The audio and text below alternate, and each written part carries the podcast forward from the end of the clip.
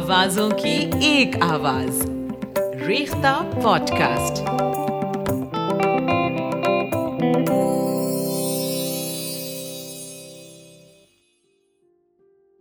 پیدا کہاں ہے ایسے پراگندہ تب لوگ افسوس تم کو میر سے صحبت نہیں رہی۔ دوستو، آداب، میں رتیش یادو، ریختہ پوڈ کاسٹ کے اس بے حد خاص ایپیسوڈ میرا جی کا عشق اور آوارگی میں آپ کا استقبال کرتا ہوں۔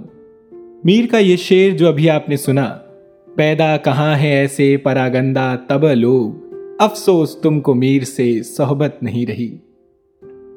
یہ شعر میرا جی کی شخصیت پر بھی پورا اترتا ہے۔ تین نومبر یعنی آج ہی کے دن، انیس سو انچاس میں جب ممبئی کے ایک اسپتال میں میرا جی کا انتقال ہوا، تو ان کے پاس کوئی نہیں تھا۔ اختر المان کو خبر ملی کہ میرا جی نہیں رہے، تو وہ اندر سے ٹوٹ گئے تھے۔ میرا جی کے ساتھ وقت آخر میں اگر کوئی تھا، تو وہ اختر المان تھے اور ان کی بیگم تھیں۔ میں جب میرا جی کے بارے میں سوچتا ہوں، تو مجھے فیض کا یہ شعر یاد آتا ہے۔ جن پہ اشک بہانے کو کوئی نہ تھا، جن پہ اشک بہانے کو کوئی نہ تھا، اپنی آنکھ ان کے غم میں برستی رہی۔ میرا جی کا اصلی نام محمد ثناء اللہ ثانی ڈار تھا اور لاہور میں ان کی پیدائش ہوئی۔ ان کے والد کا نام منشی مہتاب الدین تھا، جو ریلوے میں نوکری کرتے تھے۔ اور ان کی والدہ کا نام زینب بیگم تھا۔ میرا جی کے والد کو نوکری کے دوران کئی الگ الگ شہروں میں رہنا پڑتا۔ کبھی گجرات کے کاٹیا واڑ میں، تو کبھی بلوچستان وغیرہ وغیرہ۔ میرا جی والد کے ساتھ خوب گھومے۔ اس کا ان کے ذہن پر بہت گہرا اثر پڑا اور چھوٹی عمر سے ہی وہ گھمکڑ قسم کے ہو گئے تھے۔ یہی گھمکڑ پن آزاد خیالات ان کی شاعری میں بھی دکھائی دیتے ہیں۔ میرا جی پڑھنے میں سادھارن قسم کے انسان تھے۔ تعلیم بھی بہت تھوڑی پائی تھی یعنی میٹرک پاس بھی نہ کر سکے تھے۔ اسکول یا سلیبس کی کتابوں میں ان کا جی نہ لگتا تھا۔ لیکن ادب کی کتابیں، رسالے، ان سب کو وہ ڈوب کر پڑھتے تھے۔ وہ کم عمر سے ہی نظمیں کہنے لگے تھے اور ابتدائی دور میں ساحری تخلص کرتے تھے۔ پر آپ نے کبھی سوچا ہے کہ ان کا نام میرا جی کیسے پڑ گیا؟ تو دوستو، یہ انیس سو بتیس کا سال ہوگا کہ انہوں نے ایک بنگالی لڑکی میرا سین کو دیکھا اور اسی کے ہو کر رہ گئے۔ میرا سین اسی جماعت میں پڑھتی تھی جس میں ثناء اللہ ڈار یعنی میرا جی پڑھتے تھے۔ ان کا میرا سین سے یہ ایک طرفہ عشق تھا۔ میرا سین کی سہیلیاں انہیں میرا جی بلایا کرتی تھی سو اسی طرز پر ثناء اللہ ڈار نے اپنا نام میرا جی رکھ لیا۔ اور لمبے لمبے بال بھی رکھ لیے۔ یہ میرا سین کا پیچھا کرتے تھے۔ اور صرف ایک بار اسے راستے میں روک کر بس اتنا کہہ سکے کہ مجھے آپ سے کچھ کہنا ہے۔ میرا سین کوئی جواب دیے بغیر ان کو غصے سے گھورتے ہوئے آگے بڑھ گئی اور اس کے بعد دونوں کی ملاقات کبھی نہیں ہوئی۔ ثنا اللہ ڈار میرا سین کے عشق میں ایسے قید ہوئے کہ میٹرک بھی پاس نہ کر سکے، جس سے ان کے والد کا ناراض ہونا بھی لازم تھا۔ تبھی میرا جی نے ہومیوپیتھک کی ڈاکٹری سیکھ لی۔ اس کے باوجود میرا جی نے خود کو نہ کبھی ڈاکٹر کہلوانا پسند کیا اور نہ ہی اس کا استعمال کبھی پیسہ کمانے کے لیے کیا۔ میرا جی نے شاعری کو جب سنجیدگی سے لینا شروع کیا، اس وقت ادب میں ترقی پسند تحریک کی توتی بول رہی تھی۔ یہ انیس سو چھتیس کے بعد کا دور تھا۔ ان میں فیض، مجاز وامک جونپوری، مخدوم، جذبی، سکندر علی وجد، ساحر کیفی آزمی مجرو اور علی سردار جعفری جیسے شعرا شامل تھے۔ وہیں جدید دھارا میں اختر المان نون میم راشد امیق خنفی اور میرا جی نے مل کر مولانا حالی کے دکھائے راستے کو خیر بات کہہ دیا۔ نئی نظم کے شاعروں نے اپنا سفر جاری رکھا اور نشچت روپ سے یہ پرانی نظم سے مختلف ہو گئے۔ پرانی نظم نثر کے قریب تھی، جبکہ نئی نظم غزل کے قریب تھی۔ میرا جی نئی نظم کے جانے مانے شاعروں میں گنے جاتے ہیں۔ انہوں نے جنسی معاملات کو بے ججک اپنی نظموں میں پیش کیا ہے۔ ان پر اریانی اور فحاشی کا الزام لگایا جاتا ہے۔ ترقی پسندوں نے میرا جی کی پوری شاعری کو ذہنی غلازت کا ڈھیر قرار دیا ہے، جس میں علی سردار جعفری جیسے لوگ بھی شامل ہیں۔ میرا جی دن رات سماج کی ناہمواریوں سے پریشان رہتے تھے۔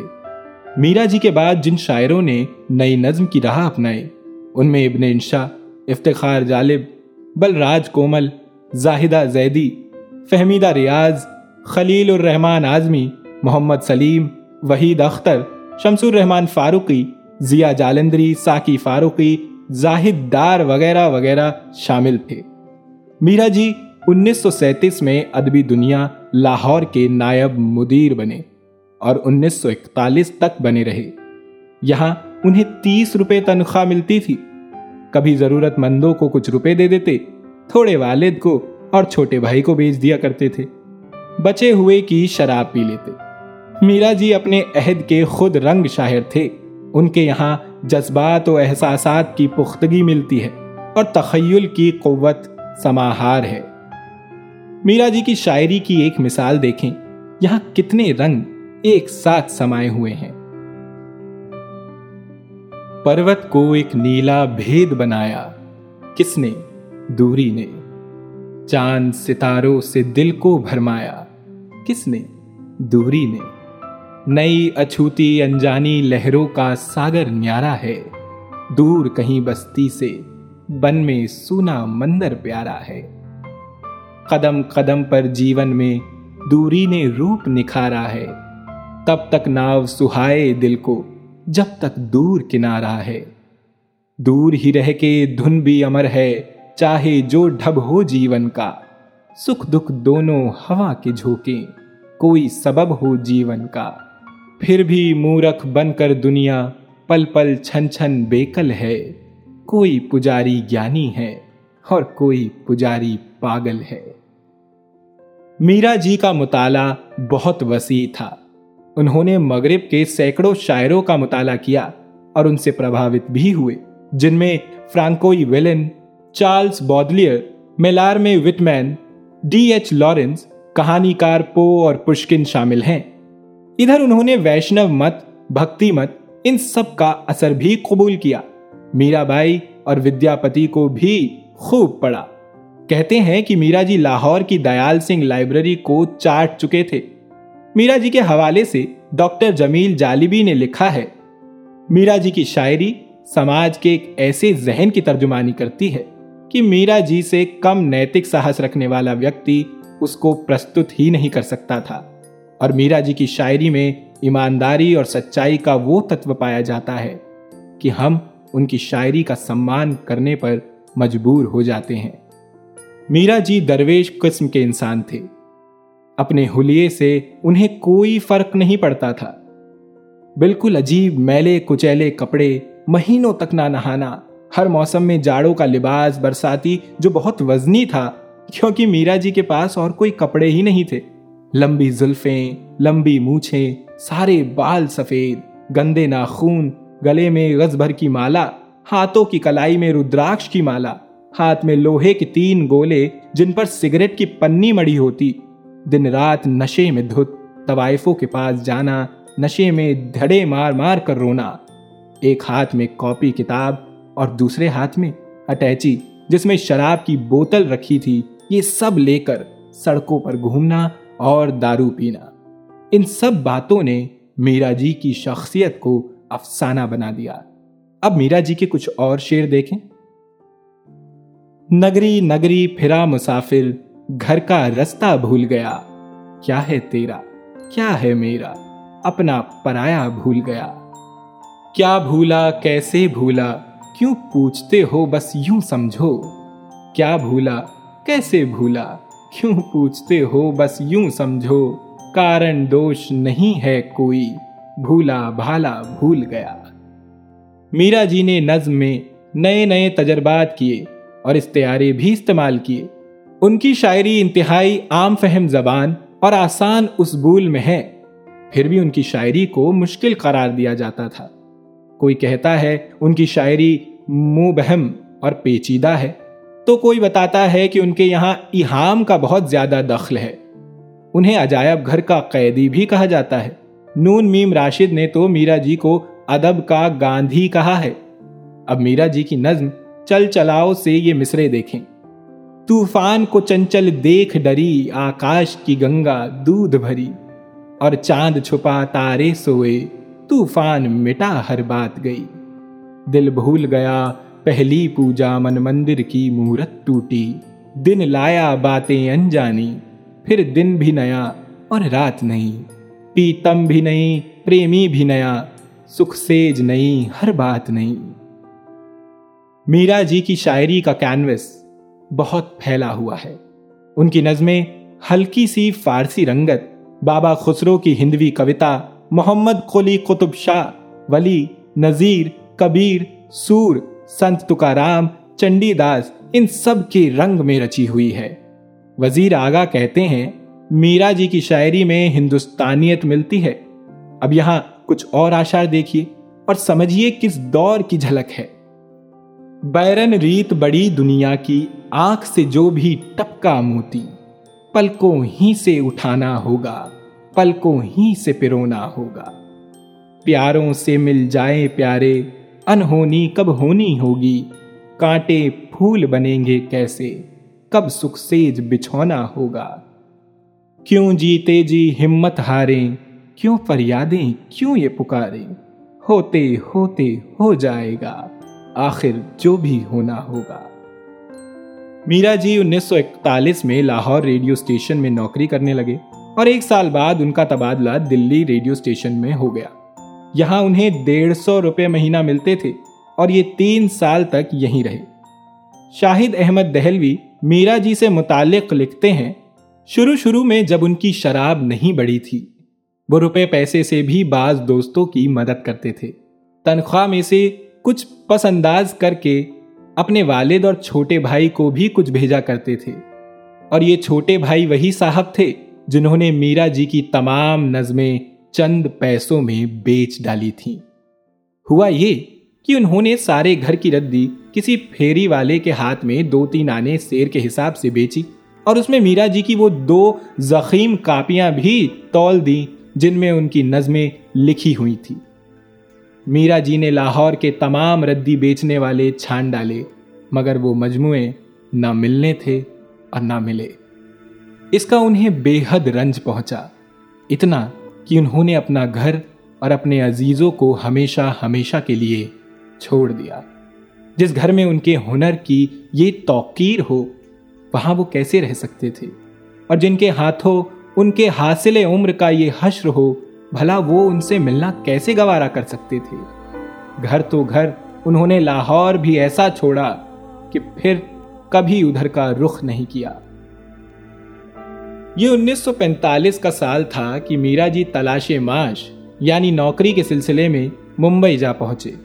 کئی مہینوں تک انہیں کوئی کام نہ ملا۔ گھومتے رہے، بن بلائے سے چلے جاتے اور وقت گزارتے۔ کہیں سے پتا چلا اختر المان پونا میں رہتے ہیں، تو وہاں چلے گئے۔ انہوں نے خوب عزت و احترام سے رکھا، لیکن کوئی کام نہیں دلوا سکے اور آخر میں میرا جی انیس سو سینتالیس میں واپس ممبئی آ گئے۔ کچھ وقت بعد اختر المان نے رسالہ خیال نکالا۔ اس کا سمپادک میرا جی کو بنایا اور سو روپے مہینہ دینے لگے۔ لیکن میرا جی کی شراب نوشی نہیں چھوٹ رہی تھی۔ دن رات پیتے رہتے اور ان کی صحت گرتی جاتی۔ محض پینتیس سال کی عمر میں بال سفید ضعیف لگنے لگے تھے۔ حالت زیادہ بگڑی تو اختر المان اپنے یہاں لے گئے اور سرکاری اسپتال میں بھرتی کر دیا۔ سمجھنے لگے کہ وقت آخر ہے تو ماں سے ملنے کی خواہش ہوئی، لیکن اسمرتھ تھے۔ تو ماں کو یاد کرتے ہوئے سمندر کا بلاوا جیسی نظم تصنیف ہوئی۔ یہ سرگوشیاں کہہ رہی ہیں، اب آؤ کہ برسوں سے تم کو بلاتے بلاتے میرے دل پہ گہری تھکن چھا رہی ہے۔ کبھی ایک پل کو کبھی ایک عرصہ سدائیں سنی ہیں، مگر یہ انوکھی صدا آ رہی ہے۔ بلاتے بلاتے تو کوئی نہ اب تک تھکا ہے، نہ آئندہ شاید تھکے گا۔ میرے پیارے بچے، مجھے تم سے کتنی محبت ہے۔ دیکھو، اگر یوں کیا تو برا مجھ سے بڑھ کر بھی کوئی نہ ہوگا۔ خدایا خدایا۔ کبھی ایک سسکی، کبھی ایک کیوری، کبھی ایک تبسم۔ مگر یہ صدائیں تو آتی رہی ہیں۔ میرا جی کو دست کی شکایت رہنے لگی تھی۔ پرہیز تو بالکل نہیں کرتے تھے۔ جس اسپتال میں بھرتی تھے، وہیں پڑوس کے مریض سے دال چاول مانگ کر کھا لیتے تھے۔ اور ایک بار میرا جی نے ایک نرس کی کلائی میں کاٹ لیا، اس لیے کیونکہ اس نے انہیں انڈا کھانے نہیں دیا تھا۔ عجیب سی حرکتیں کرنے لگے تھے۔ آخری کچھ دنوں میں حالت یہ کہ چارپائی سے پاخانے تک نہیں جا سکتے تھے۔ اسی اسپتال میں تین نومبر کے دن وہ اس دنیا کو چھوڑ کر چلے گئے۔ اختر المان کو جب پتا لگا کہ میرا جی نہیں رہے، تو انہوں نے اخبار کے سمپادکوں سے سمپرک کیا۔ لیکن تمام کوششوں کے باوجود کسی اخبار نے ان کی موت پر ایک لائن تک نہیں چھاپی۔ جنازے میں کل پانچ لوگ شامل تھے۔ اختر المان مدھو سودن، مہیندر ناتھ، نجم نقوی اور آنند بھوشن۔ دوستوں میرا جی کا جیون بہت مشکلات سے گزرا۔ انہوں نے دکھ بھری، لیکن دوسروں سے الگ زندگی گزاری۔ میرا جی کو اپنی مختصر زندگی میں مولانا صلاح الدین احمد، شاہد احمد دہلوی، منٹو، یوسف ظفر، الطاف گوہر، مختار صدیقی، راجہ مہندی علی خان، کرشن چندر، محمود نظامی، ان سب کا ساتھ ملا۔ نئی نظم کے حوالے سے میرا جی کہتے ہیں، نیا شاعر اب ایک ایسے چوک میں کھڑا ہے، جس کے دائیں بائیں آگے پیچھے کئی راستے نکلتے ہیں۔